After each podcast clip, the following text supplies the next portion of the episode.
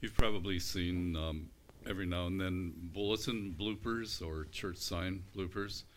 And there's one and, and a variation of this one. But uh, this church sign said, What is hell like? Come and hear our pastor and find out. Some of you are going, That's so true. so true. Abandon all hope, ye who enter here. I think we have that ready to go. I'll just let you dwell on that for a moment. From Dante. I do want you to see some uh, references here, so we will try to get this going. Okay, it's small, but it's there. Um, yeah, hell. This is the last uh, question that we're dealing with. You can probably imagine why it's the last one. It's the one that I didn't want to talk about, so I put it off and put it off and put it off. I offered Mike a steak dinner, but he said, No, no, I'm not going there. I did the other hard ones. Hell, um, it, the, the, the spectrum of opinions is incredible. So you have t- today within evangelicalism, you have the extreme, essentially of universalism that says at the end of the day, somehow or other, God is going to make it all fine, and He's going to say, "Come on, never mind what has happened. Come on, everybody, come on home to heaven." At the other end, sort of, today you still have some on the right or to a conservative view who say, no, no, no, no. Um, there are too many people in the church who are not paying attention to the plain teaching of the Bible concerning hell. And they will talk about the sovereign will of God and how God will do what he chooses to do. And it really is none of our business, and we don't get to ask questions. We don't, don't get to push back. That there is a hell, and all who do not believe in Jesus, follow Jesus, etc., et go there. And in between, you have all stages of um, I can somehow or other get my head around this, or I can somehow or other imagine that it could be like that. Um, but in any given room of followers of Christ, you've, you've probably got five or six different opinions on hell and what you're supposed to do about all of that. So let me, I, I'm going to add to the mix, I'm going to add to the confusion by deliberately shaking you away from wherever you have probably landed. Here are some scripture references that, that I like to just kind of settle, that let, let's sit. So, where, where have you been thinking about who goes to heaven and who goes to hell? Or does everybody go to heaven? Or is there no hell? Or whatever it is. But into that, I want to bring in some scriptural teaching, some verses that are disparate, right? They, they don't fit with each other and they, they don't fit very well with the very neat doctrine of hell. Here's the first one Anyone who says, You fool, will be in danger of the fire of hell. Holy cow. I think I did this week, didn't you?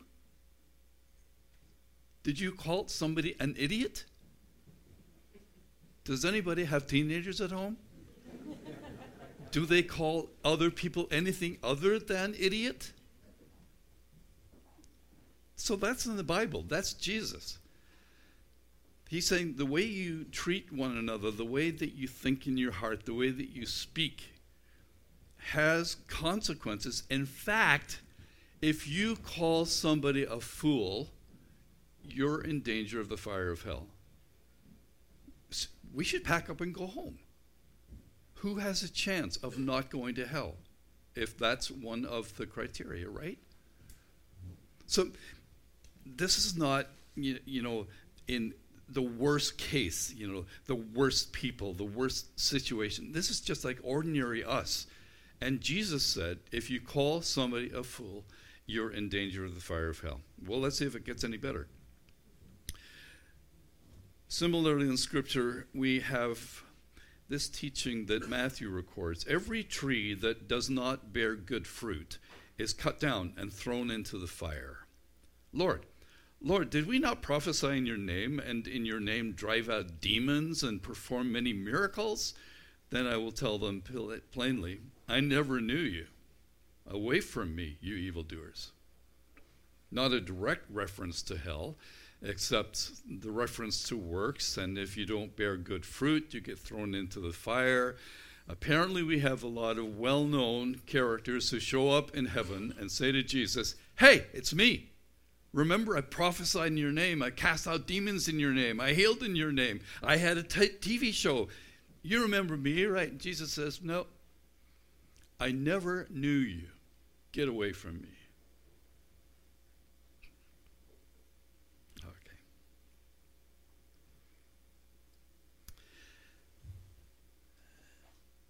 One day, a, a centurion came to Jesus and he said, My servant is sick and I hear that you heal people.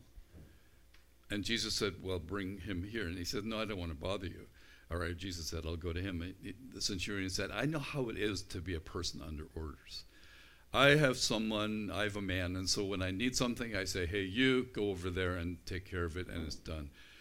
I understand what it's like to be under authority. I know that if you just say so, your command will be met. Jesus is flabbergasted. He said, I've never seen this kind of faith. I, have I've not seen this yet. This guy has faith. He understands that I have power and authority. So he says, I say to you that many will come from the east and the west, which means everywhere other than here. He's talking to people who are his people in his hometownish sort of place, who will expect that well things will be sort of you know as expected, and this guy who's not one of us, shows up and he has faith. And Jesus says, not only this guy, but from all over, from the east and the west. Many will take their places at the feast with Abraham, Isaac, and Jacob in the kingdom of heaven. But the subjects of the kingdom will be thrown outside into the darkness, where there will be weeping and gnashing of teeth. It's not safe just to be one of us. So if you called your brother a fool, you know, I hope things turn out better than they seem for you. If you know, if it, if you're one of us and you thought you were just fine, if you've been speaking the language, watching the, sh- the TV shows, and doing, eh, eh, Jesus basically might say to you, "I, I, sorry, I don't know who you are." And then when you show up because you have a ticket, Jesus says, No, um, those tickets aren't any good any here. The, the tickets from the people from everywhere else are here. Y- you should go to where there is darkness, weeping, and gnashing of teeth. What's that place? Right. That place is hell. Then he will say to those on his left, Depart from me, you who are cursed, into the eternal fire prepared for the devil and his angels. For I was hungry, and you gave me nothing to eat. What? Because you were a serial killer, and there are still bodies that haven't been discovered that you left in your wake.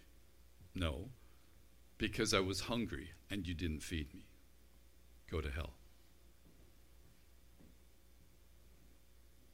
Do you want to find a different religion? An easier one? Because this is Jesus. I was hungry, you gave me nothing to eat. I was in prison and you didn't visit me. I was thirsty, you didn't give me anything to drink. Lord, when? When did we do this or not do this? And he says, Inasmuch as you did or did not do this to the least of these my brethren, you did or did not do it to me. There are hungry people around us. There are people in prison, not very far away. And Jesus says, That's me. You didn't do anything about it. So you go to hell. Say, please let it be over.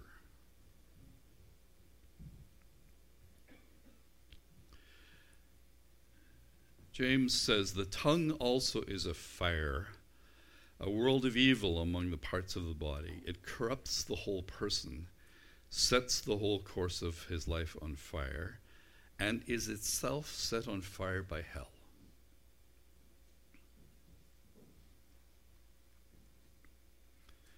Nearly done. The cowardly, the unbelieving, the vile, the murderers, sexually immoral, those who practice magic arts, the idolaters, and all liars. Their place will be in the fiery lake of burning sulfur. This is the second death. Who, who's not in the list somewhere? Are you a coward? Yeah, there are lots of times I'm afraid. Really? You get to go into the lake of fire. Huh. The unbelieving, well, mm, okay. The vile, yeah, they belong there. The murderers, yeah. Sexually immoral, oh my goodness, how are you going to define that these days?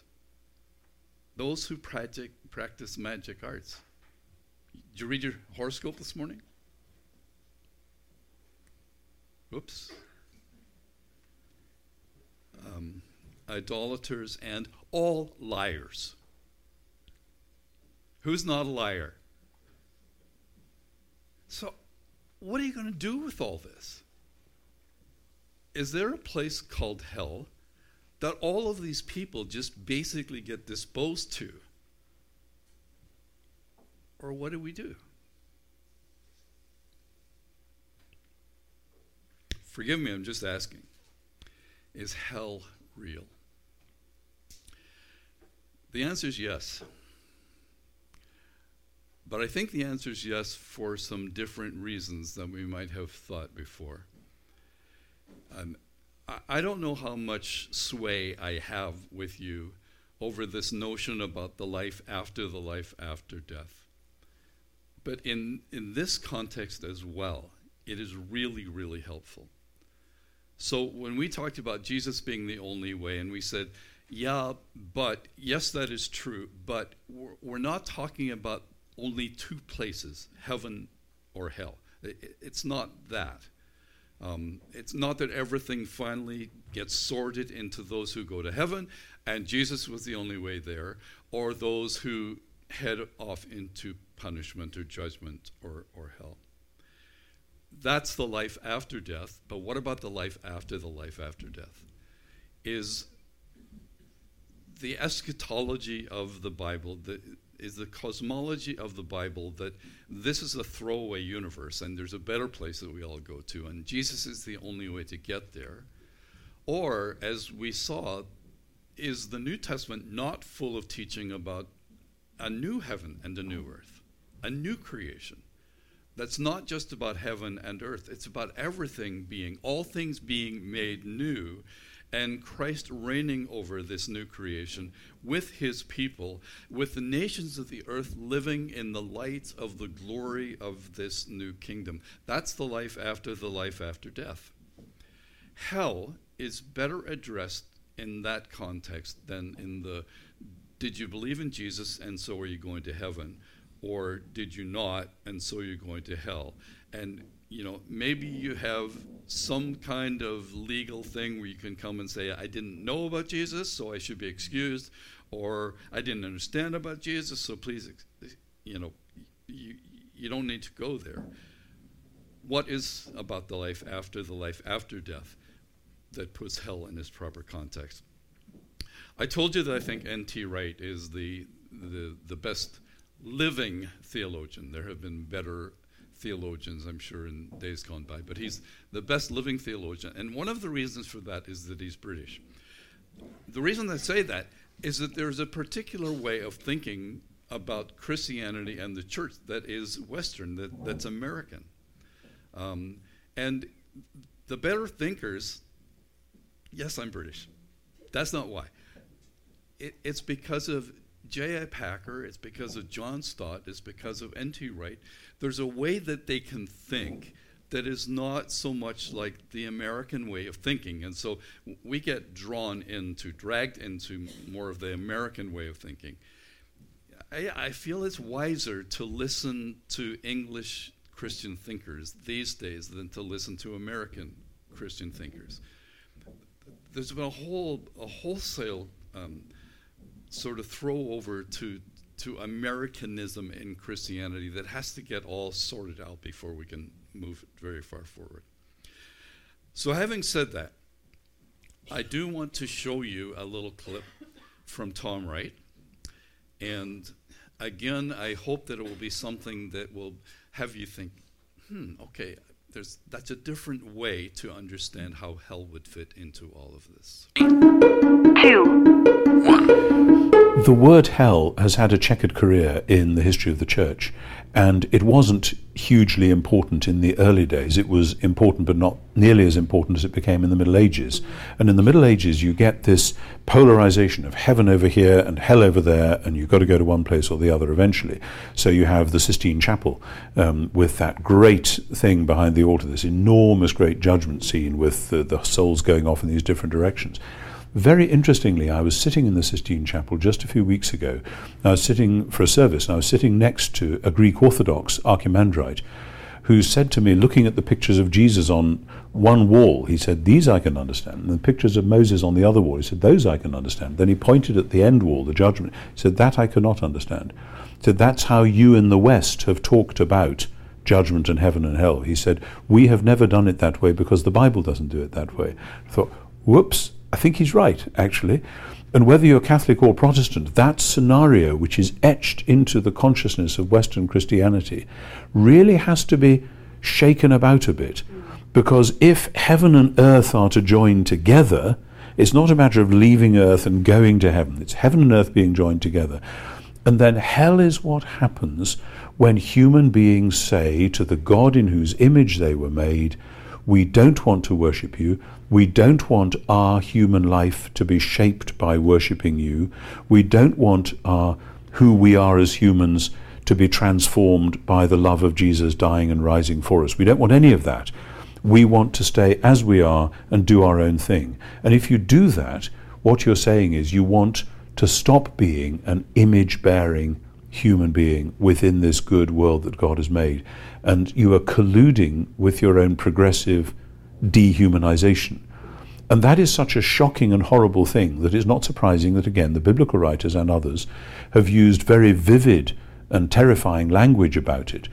But many people have again picked that up and said, this is a literal description of reality. And somewhere down there, there is a, a lake of fire, and it's got worms in it, and it's got serpents and, and demons, and, and they're, they're coming to get you. And I think actually the reality is more sober and sad than that, which is this progressive shrinking of human life. And that happens during this life, but it seems to me if somebody resolutely says to God, I, am not going to worship you, and it's not just not coming to church, it's a matter of deep down somewhere there is a rejection of the good creator God, then that is the choice that humans make. In other words, I think human choices in this life really matter. We're not just playing a game of chess where tomorrow morning God will put the pieces back on the board and say, okay, that was just a game, now we're doing something different. Um, the choices we make here really do matter. I, there's part of me that would love to be a universalist and say, it'll be all right, everyone will get there in the end. Um, I actually think the choices we make in the present are more important than that.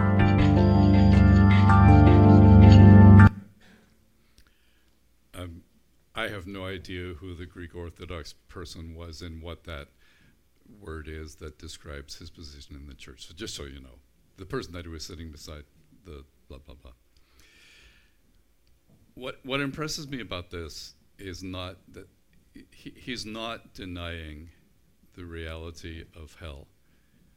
He's saying that as horrible as hell might be imagined to be, it's actually worse than that.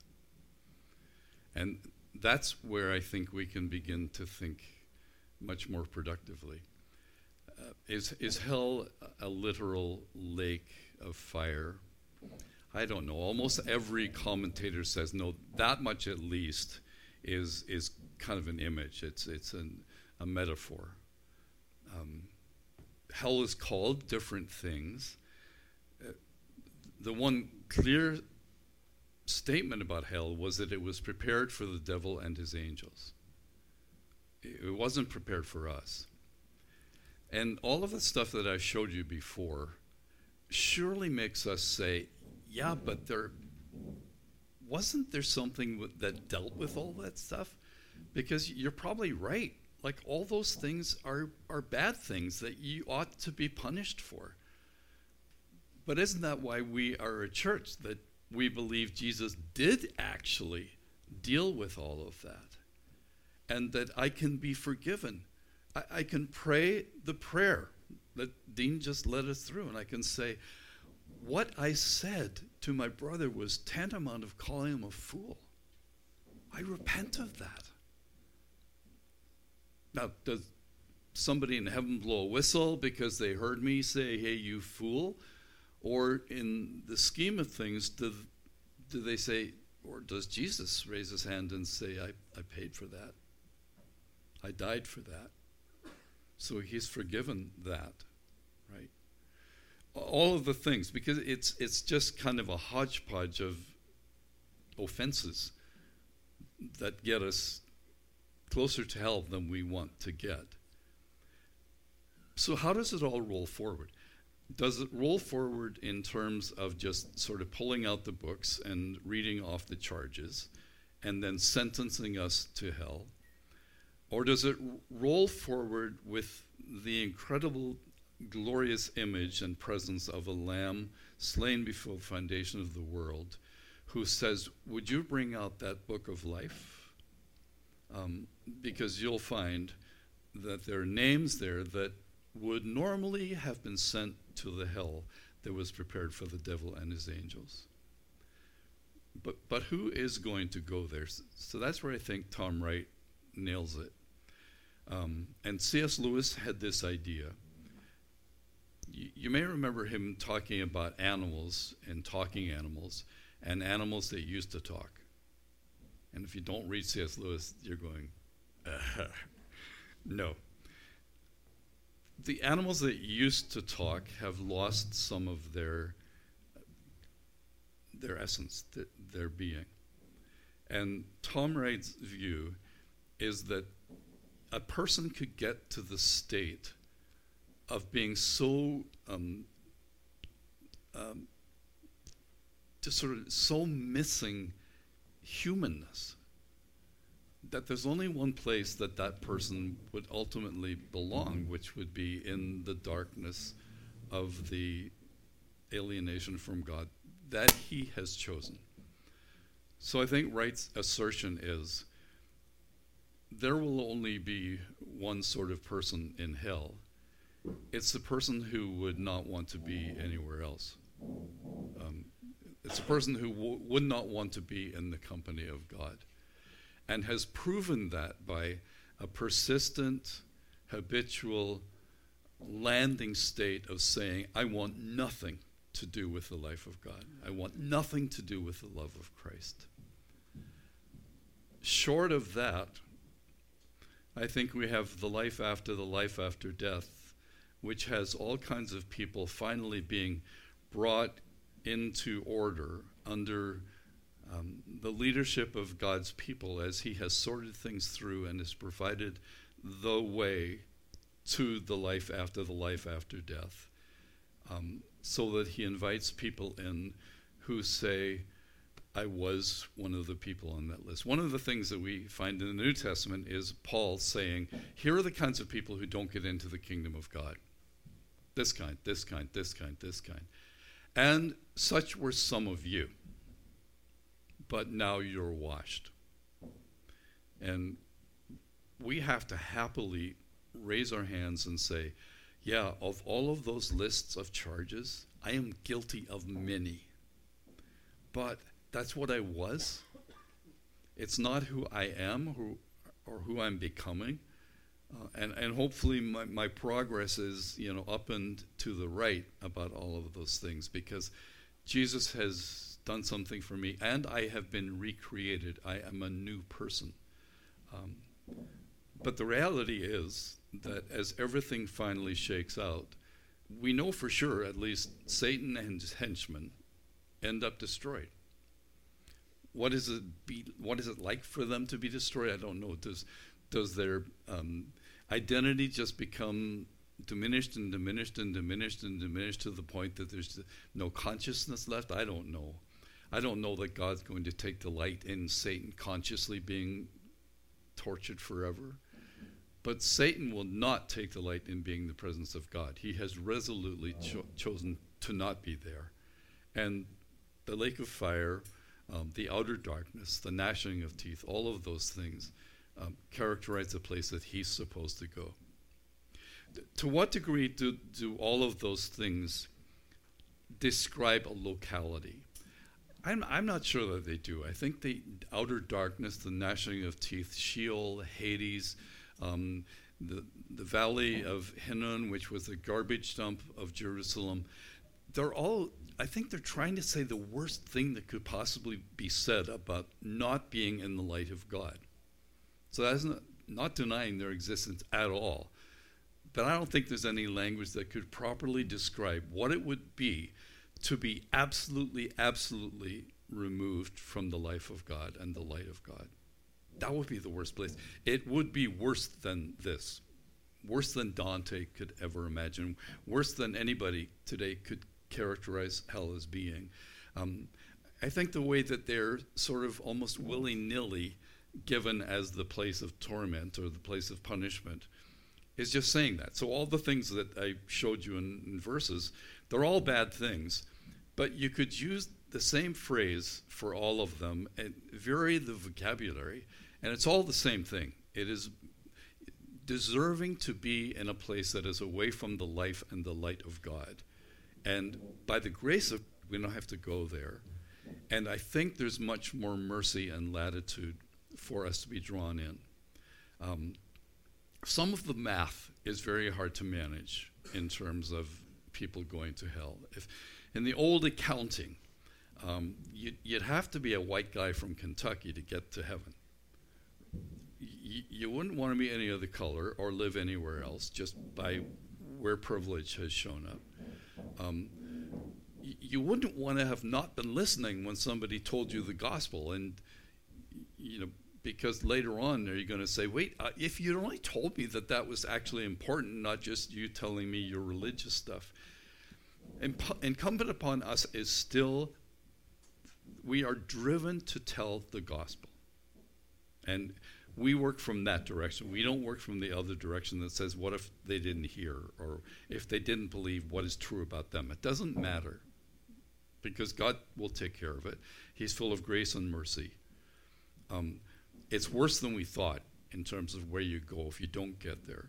But I think the way is much more open, um, not by other paths, by other faiths, by other deeds. There's only one. Jesus is the only one that could do what was necessary to do the enormous thing of making heaven and earth meet and be able to kiss into a, a, a beautiful, beautiful future. So at the end of the day, God may say, your will be done. If, if you refuse to be in the light of my love and my grace, so be it. Your will be done. I don't see the day coming that Lucifer would ever say, gee, I'm really sorry now. He, he is ridden through with hatred and malice and darkness, and there's, there's not a way back. I don't think there's a way back. If God wanted a way back, so be it, but I don't think that's the story. And he brings along this, this evil triad with him who also play into the end. And the, the hatred and animosity against God is palpable. We only begin to collect some of it as we travel as God's people and realize that there is a hatred that is coming. Um, there's a vehemence that is coming that's going to be palpable and visible and, and earth-wide as all of this rolls down to an end. And at the end of the day, um, heaven and earth will pass away. There'll be a new heaven and a new earth. We will live in the light of the glory of the Lamb. And the shadow of the evil and the perpetrators of that will simply have gone to where they chose chose to go. Thy, thy will be done, would say God.